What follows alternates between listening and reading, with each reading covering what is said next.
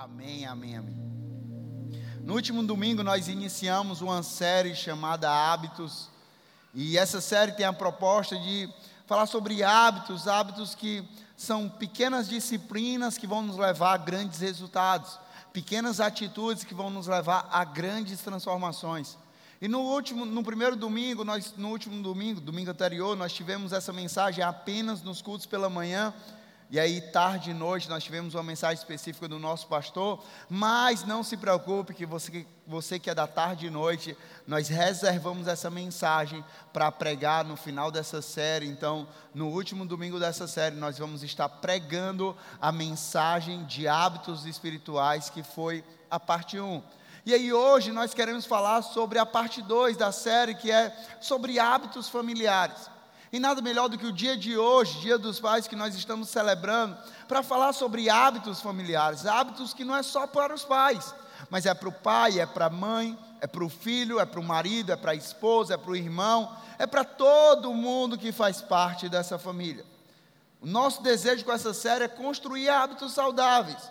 E quando nós falamos de hábitos, gente, nós precisamos lembrar que existem hábitos bons, sim ou não? Sim. Mas também existem hábitos ruins. Existem hábitos que são saudáveis, sim ou não? Sim. Mas também existem hábitos que não são saudáveis.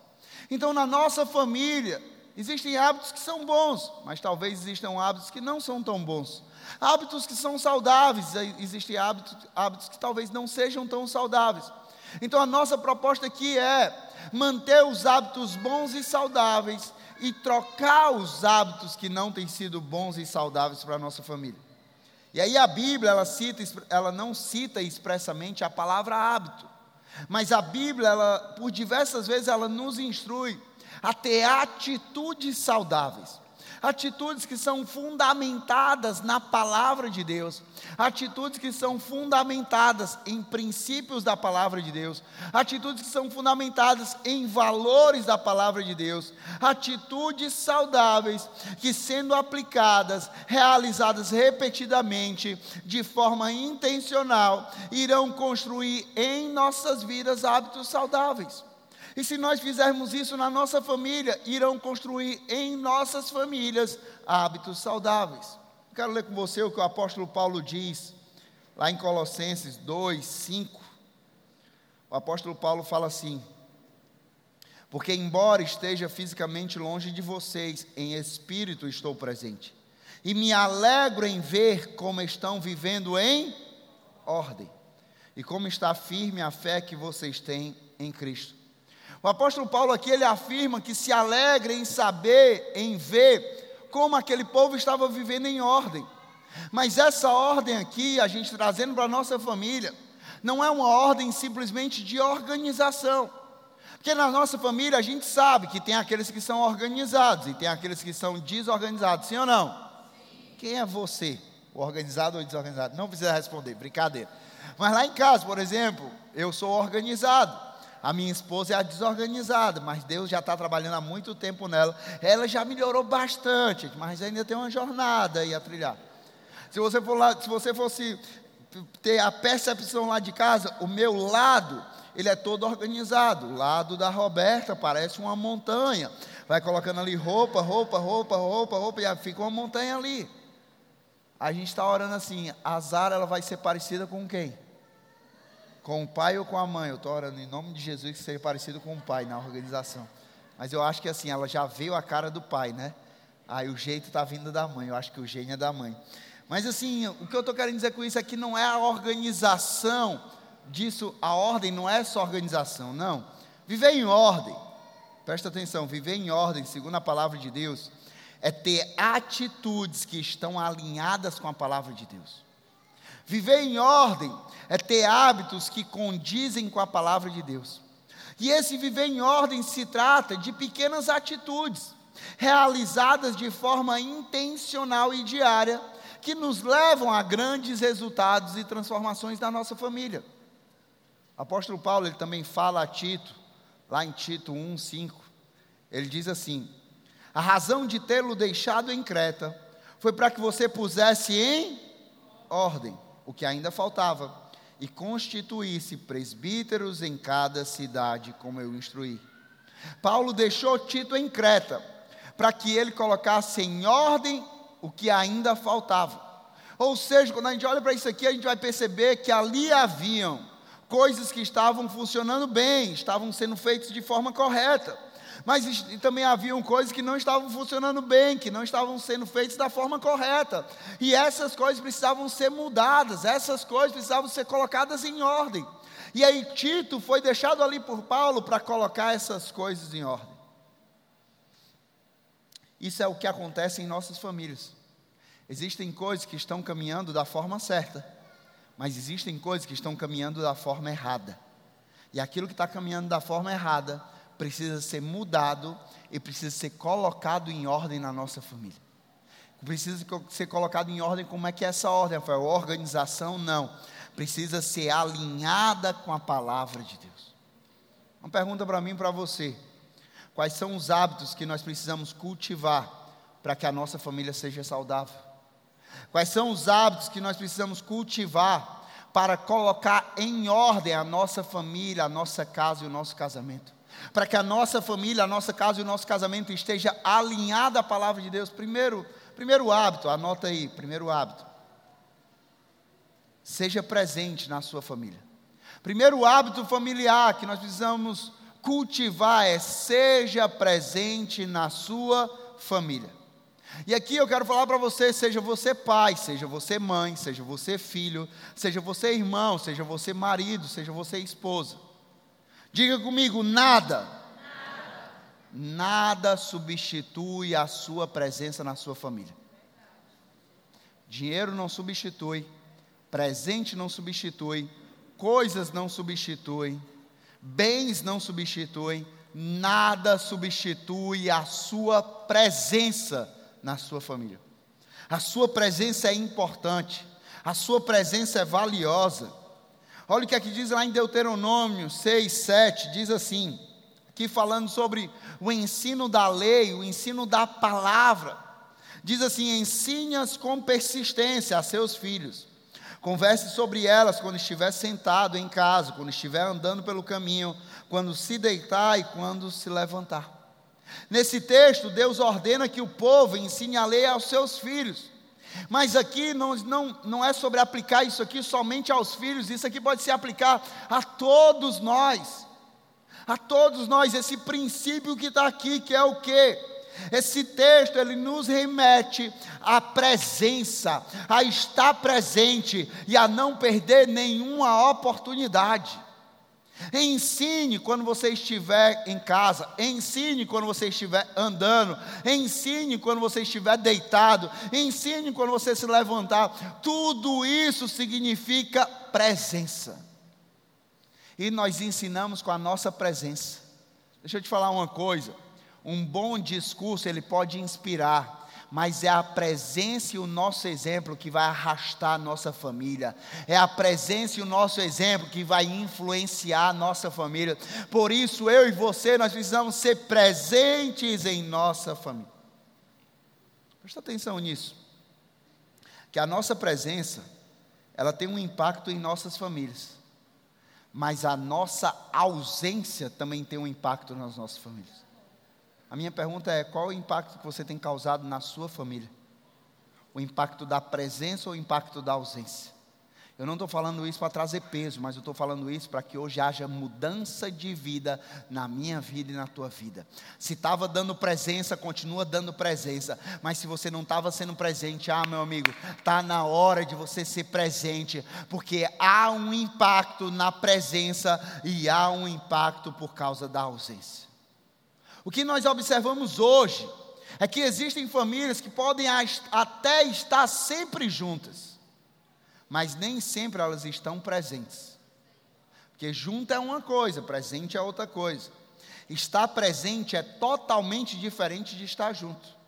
Porque às vezes a gente está junto em um lugar, mas nós não estamos presentes em um lugar. Nós estamos juntos, mas a nossa cabeça está em outro lugar. Nós estamos juntos, mas o nosso olho está em outro lugar. Nós estamos juntos, mas o nosso ouvido está em outro lugar. Nós estamos juntos, mas nós estamos em outro lugar. Existem famílias, presta atenção nisso comigo.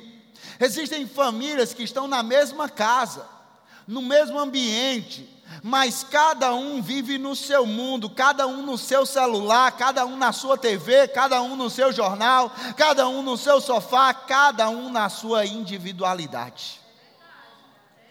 E dessa forma, a casa, onde todo mundo está junto, na verdade parece mais um labirinto. Quem aqui conhece um labirinto? Que você entra para encontrar ali, mas você não encontra nada, você acaba se perdendo. É isso que muitas casas estão parecendo. Estão juntos, mas ninguém se encontra. Estão juntos, mas ninguém se relaciona. Estão juntos, mas ninguém se fala. Estão juntos, mas estão distantes um do outro.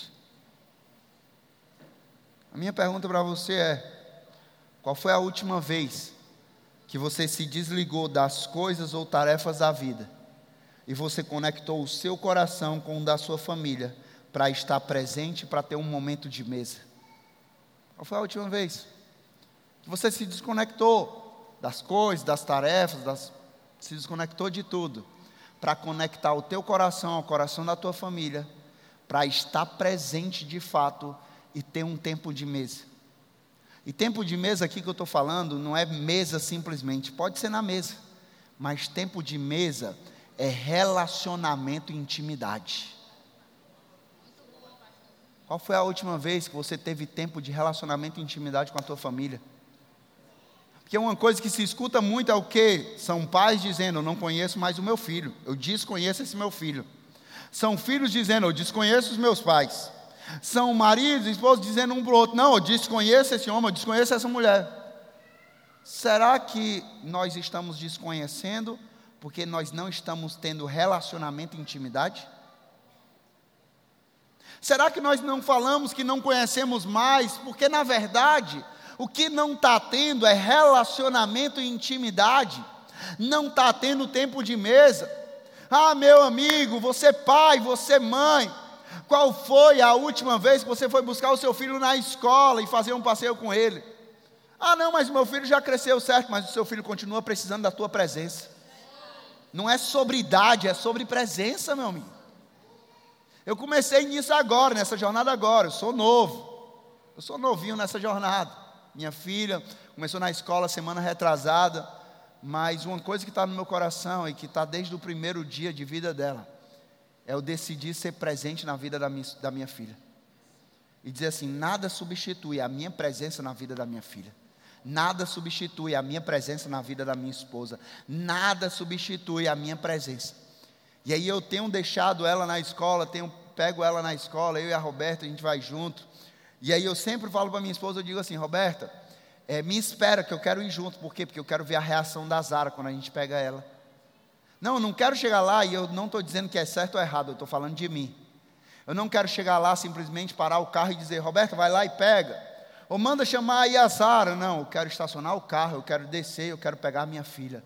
Eu quero estacionar o carro, eu quero deixar minha filha lá. Eu quero estar presente em cada momento com ela. É uma decisão minha. Isso é uma decisão nossa. Ah, qual foi a última vez que você, filho, você, filho, deixou o celular ou as outras coisas de lado para aproveitar um momento em família com o teu pai, com a tua mãe, com os teus irmãos? Qual foi a última vez? Qual foi a última vez que você, marido, você, esposa, você fez algo simples, porém precioso com a sua esposa, com seu marido? Você desfrutou da presença, do tempo de qualidade? Qual foi a última vez? O texto de Deuteronômio diz: ensine com persistência. E aqui está a chave de tudo: persistência. Essa palavra significa permanecer por um longo período. E aqui a gente entende, se a gente está falando sobre hábitos, hábitos não são criados do, da noite para o dia. Ah, não, hoje eu dormi desse jeito, amanhã minha família vai, vai acordar desse jeito. Não, hábitos não são criados da noite para o dia. É necessário dedicar tempo, é necessário persistir e não desistir. Ah, eu estou fazendo isso hoje. Ah, pastor, não vi mudança. Pois faz amanhã de novo. Ah, eu estou fazendo essa semana, mas eu não vi mudança. Faz na próxima semana de novo. Por quê? Porque é uma jornada de longo tempo para construir esse hábito na nossa família e nós precisamos persistir e não desistir. Então comece hoje a ser um bom exemplo na sua casa, a ser um exemplo para a sua família. Desenvolva atitudes constantes e intencionais.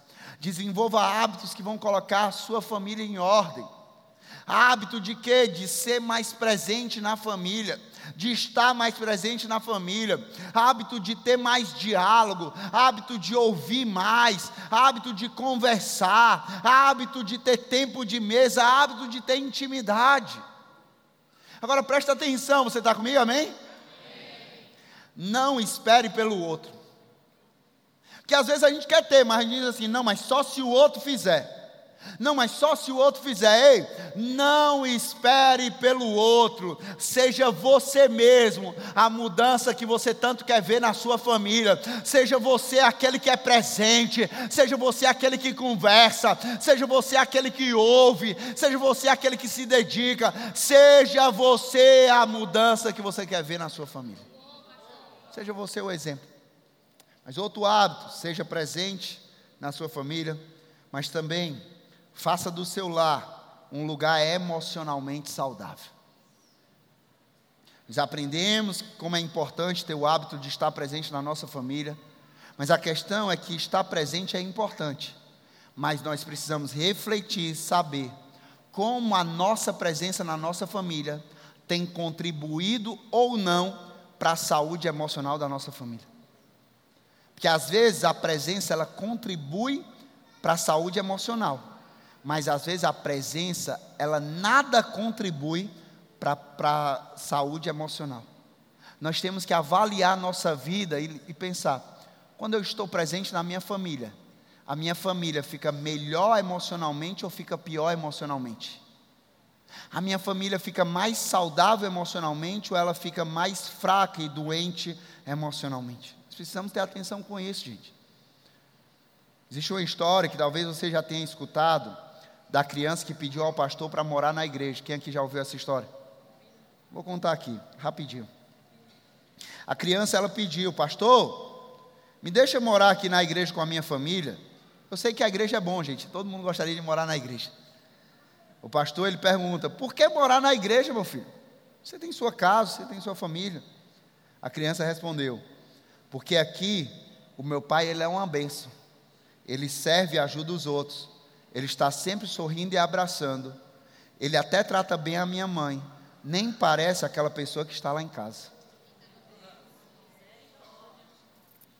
Ei, gente, aqui é a história de uma criança falando com um pastor para o pai, sobre o pai. Mas isso aqui pode se aplicar a qualquer um da família. Pode ser o pai, a mãe falando com o pastor sobre o filho. Pode ser a esposa falando com o pastor sobre o marido, o marido falando com o pastor sobre a esposa. Pode ser Pode se aplicar a qualquer um. Pode se aplicar a todos nós. Ei, gente, isso aqui mostra sobre duas atitudes. Nós não podemos ser uma pessoa, por exemplo, na igreja e outra pessoa dentro da nossa casa. Nós não podemos ter uma atitude na igreja e depois ter uma atitude na nossa casa. Não, sorriu na igreja, mas em casa é só confusão. Não, eu sirvo na igreja, mas em casa eu não sou incapaz de fazer qualquer coisa. Não, sou generoso na igreja, eu abraço, eu elogio, mas em casa eu não faço nada. Não, a nossa casa tem que ser um lugar emocionalmente saudável. A pergunta é: na sua casa, a sua presença torna o ambiente mais leve ou mais pesado? Na sua casa, a sua presença torna o ambiente mais saudável ou mais adoecido? Outra pergunta: o que é que você tem feito para mudar e para melhorar a atmosfera da tua família? Porque nós podemos contribuir para mudar a atmosfera da nossa família. Ah, se não está nada saudável, nós podemos contribuir para mudar e se tornar saudável. Ah, se não está nada bom, nós podemos contribuir para mudar e se tornar algo bom. O que é que você tem feito para melhorar a atmosfera da sua casa? Ei, gente, aqui não é apenas sobre estar presente, mas é a família sentir que você está presente e que a sua presença melhora o ambiente e, consequentemente, melhora a saúde emocional de todos.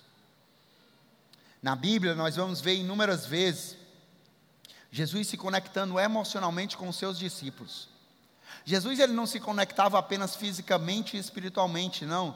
Jesus ele se conectava emocionalmente com os seus discípulos. Por exemplo, lá em Mateus 28, 20, Jesus disse: E eu estarei sempre com vocês até o fim dos tempos presença Jesus garantiu a presença para os seus discípulos, independente da circunstância, independente se as coisas estivessem boas ou não, independente se tinha perseguição ou não, independente se tinha abundância ou escassez, saúde ou doença, pico ou vale. Jesus estava dizendo: Ei, eu estarei com vocês por todos os dias da vida de vocês. Mas Jesus também disse: Ei, vocês podem contar comigo. Isso ajuda na saúde emocional. João 16, 33 diz: Eu disse essas coisas para que em mim vocês tenham paz. Nesse mundo vocês terão aflição, contudo, tenham ânimo, eu venci o mundo. Jesus estava dizendo: Ei, você pode contar comigo, porque eu venci o mundo, e se eu venci, você vai vencer comigo. Ei, gente, com a sua presença. Jesus ele dava ânimo, Jesus ele dava força, Jesus ele dava confiança, Jesus ele empoderava, Jesus ele levantava os discípulos e os discípulos sabiam que podiam contar com ele. A minha pergunta é: a sua família sabe que pode contar com você? Os seus filhos sabem que podem contar com você, papai e mamãe?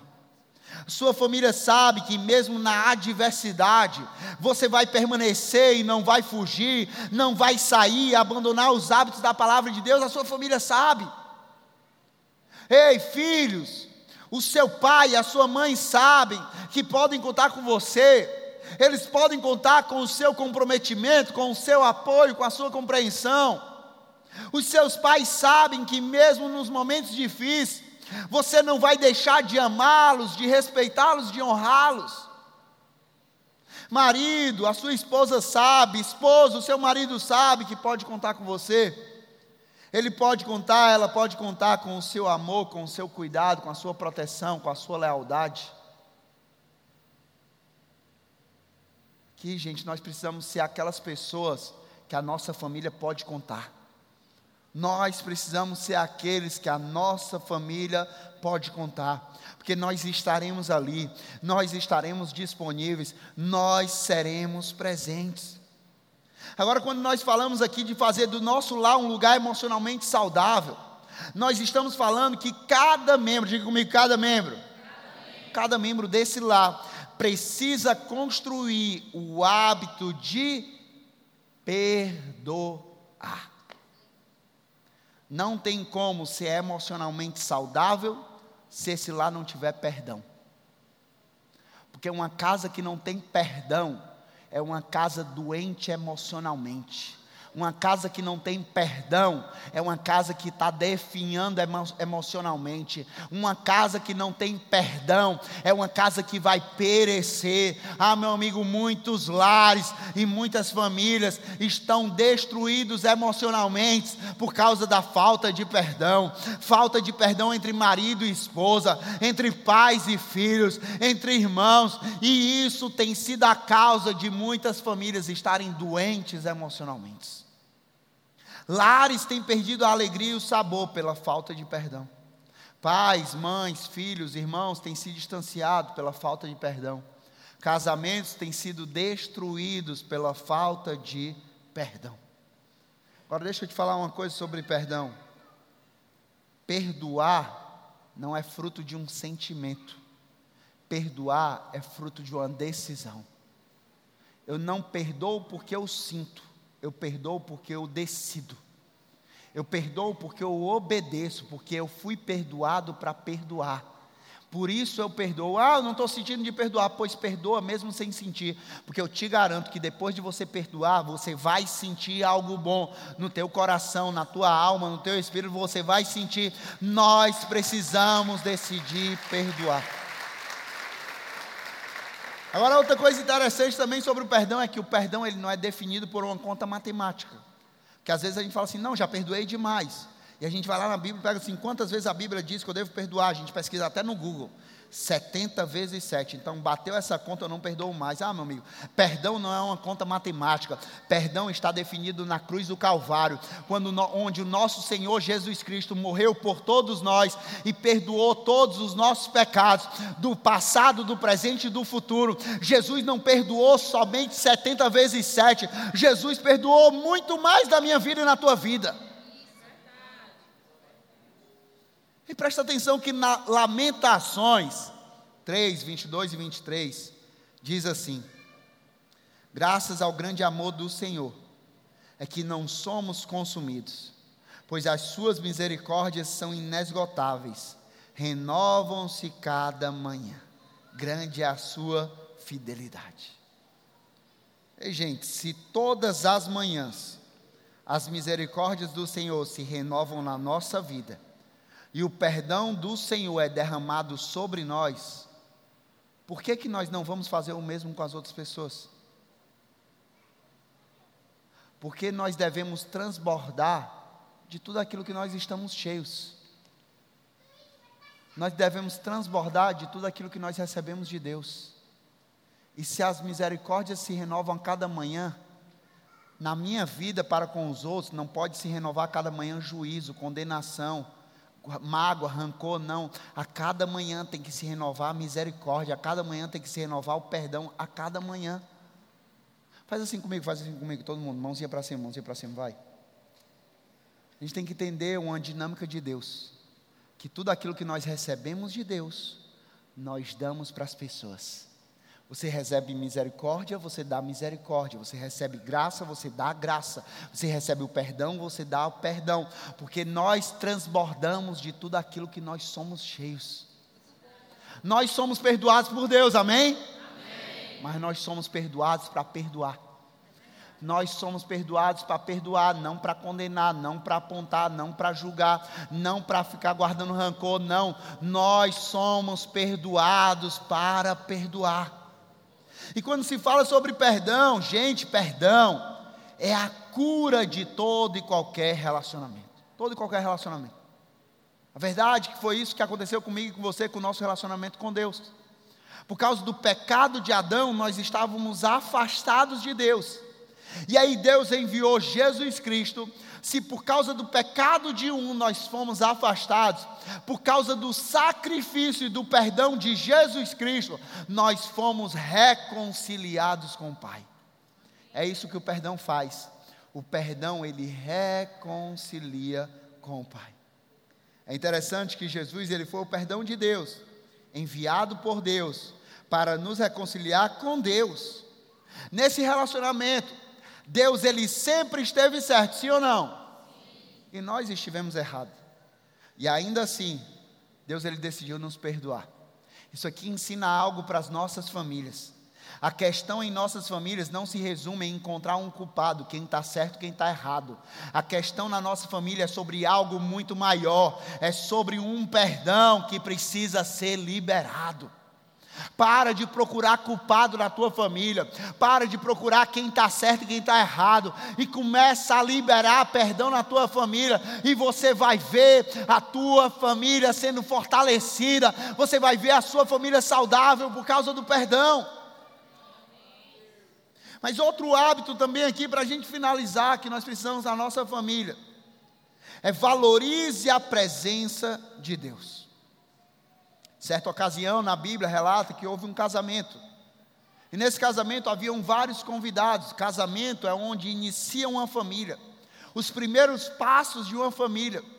E ali haviam vários convidados, familiares, amigos, vizinhos, os discípulos de Jesus, Maria, mãe de Jesus. Mas havia um convidado, que talvez os noivos nem esperassem tanto daquele convidado, não esperassem um presente muito legal naquele convidado. Mas esse convidado era o mais, mais especial e o mais imprescindível.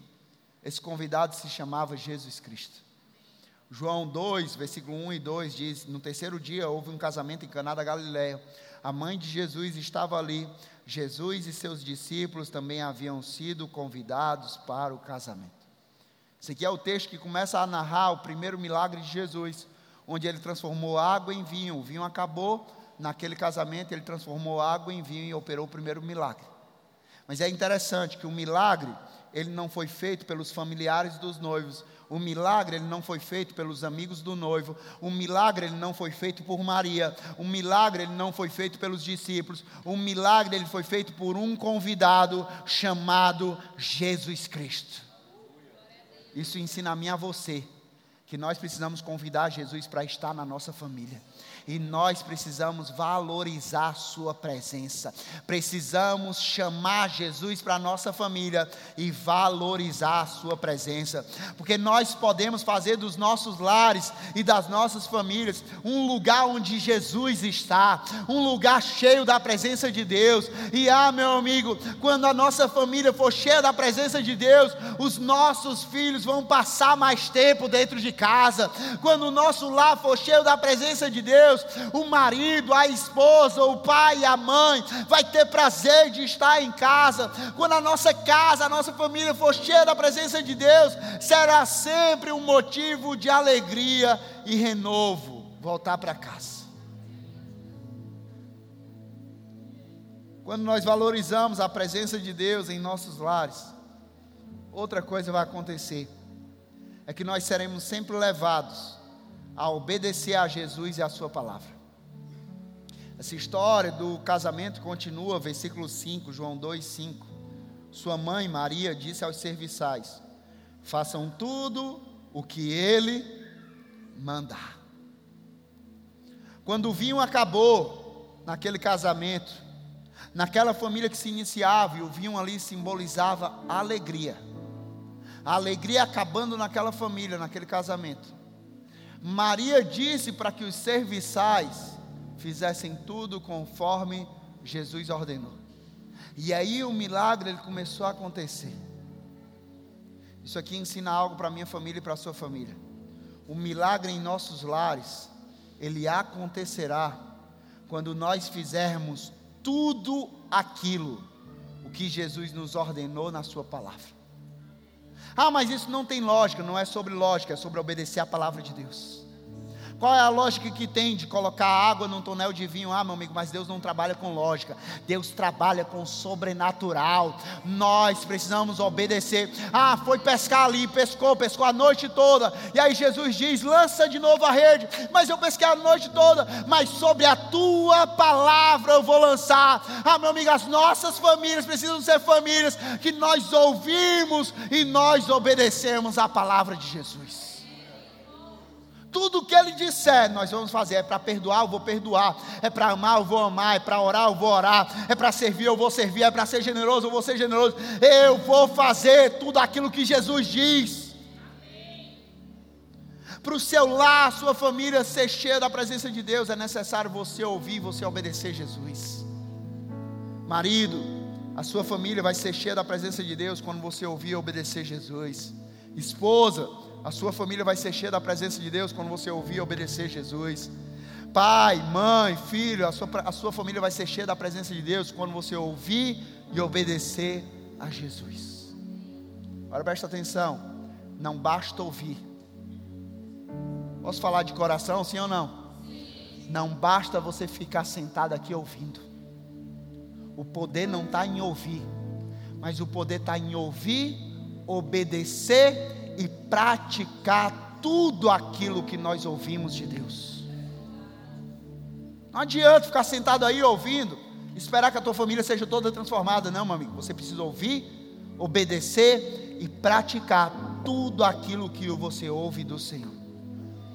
Mateus 7, 24 a 27 diz: Portanto, quem ouve essas minhas palavras e as pratica, como um homem prudente, que construiu a sua casa sobre a rocha, caiu a chuva transbordaram os rios, sopraram os ventos e deram contra aquela casa, e ela não caiu, porque tinha seus alicerces na rocha. Mas quem ouve essas minhas palavras e não as pratica, é como um insensato que construiu a sua casa sobre a areia. Caiu a chuva, transbordaram os rios, sopraram os ventos e deram contra aquela casa, e ela caiu, e foi grande a sua queda. O prudente ele ouve e ele pratica. O insensato ele ouve e não pratica. Minha oração para você, para mim, para todos nós, é que nós possamos decidir todos os dias construir a nossa família, ouvindo, obedecendo e praticando o que ouvimos de Jesus na Sua palavra. E assim nós vamos construir cada vez mais hábitos saudáveis nas nossas famílias. Você escutou isso hoje? Deus falou ao teu coração. Você diz, Rafael, eu preciso ser mais presente na minha família. Eu preciso fazer da minha família um lugar emocionalmente saudável. Eu preciso valorizar a presença de Deus. Mas, Rafael, eu tenho uma pergunta. Como é que eu faço para ter a presença de Deus na minha vida? Como é que eu faço para ter a presença de Deus na minha família? Como é que eu faço para ter essa presença de Deus? Apocalipse 3, 20 responde isso para mim e para você. Eis que estou à porta e bato. Se alguém ouvir a minha voz e abrir a porta, eu entrarei, cearei com ele e ele comigo. Você quer ter a presença de Deus na sua vida? Você precisa entender que ele já está à porta da tua vida. Ele já está batendo a porta da tua vida. Ele já está batendo a porta do teu coração, Ele já está batendo a porta da tua família, mas Ele está a porta batendo, mas cabe a mim e a você ouvir e abrir a porta, deixando Jesus entrar na nossa vida e na nossa família. O que eu quero te encorajar hoje é isso. Deixa Jesus entrar na tua vida. Deixa Jesus entrar na tua família. Abre a porta do teu coração e deixa Jesus entrar.